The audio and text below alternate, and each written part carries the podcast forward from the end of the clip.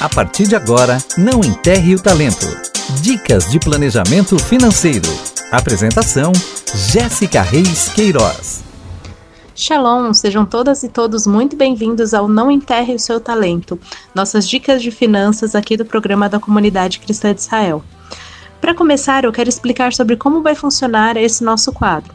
Eu estarei aqui toda semana às quartas-feiras com dois tipos de dicas: um sobre para gerir melhor dinheiro e outro sobre dicas para ajustar o nosso pensamento sobre dinheiro.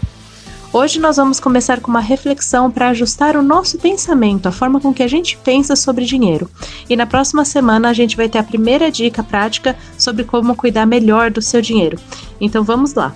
Hoje quero falar com vocês sobre a parábola que se encontra em Mateus 25, de 14 a 30 em que Jesus conta uma história de um homem que precisou se ausentar por um tempo e distribuiu seus bens para os seus servos para que eles os administrassem.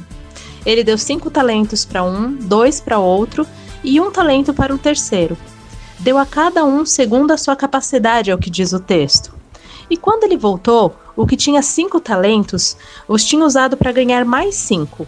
O que tinha dois tinha usado para conseguir outros dois, e o terceiro, que só tinha recebido um talento, o enterrou.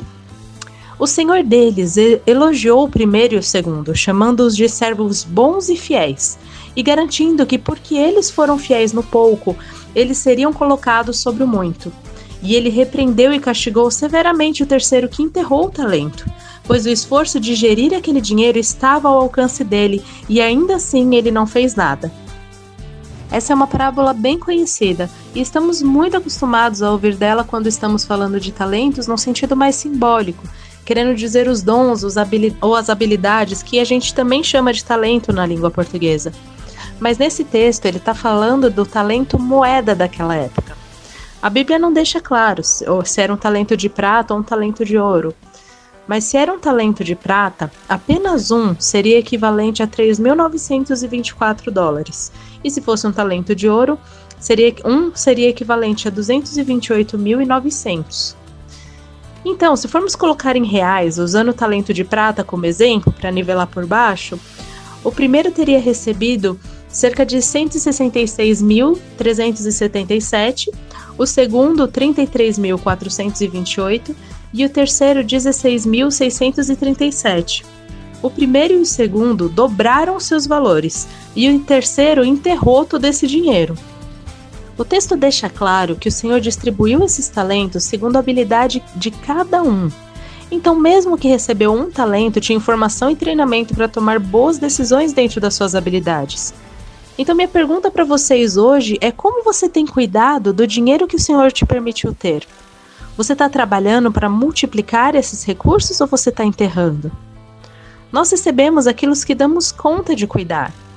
Às vezes vamos precisar lançar mão de recursos externos, afinal o próprio senhor da parábola sugeriu que até o banco ele podia ter dado o, o talento para multiplicar com juros. Mas sempre temos a possibilidade de trabalhar com o que temos. E se nós queremos ter mais recursos financeiros, seja para investir mais na igreja, para viajar, para dar suporte para a família ou qualquer outro objetivo lícito que tenhamos, precisamos saber cuidar e ser fiel no pouco para sermos colocados sobre o muito. Se você só ficar reclamando do quanto ganha e de como o dinheiro não dá para nada, com qual dos personagens da parábola você acha que você vai ser mais parecido? A gente precisa aprender a cuidar melhor do nosso dinheiro, e para isso a gente precisa rever a forma com que a gente pensa sobre dinheiro. Por isso, a minha proposta aqui é alternar entre as duas coisas nesses quadros. Assim, trabalhamos as duas questões e crescemos juntos. Muito obrigada por acompanhar até aqui, Deus abençoe e até a próxima. Acabamos de apresentar Não Enterre o Talento Dicas de Planejamento Financeiro.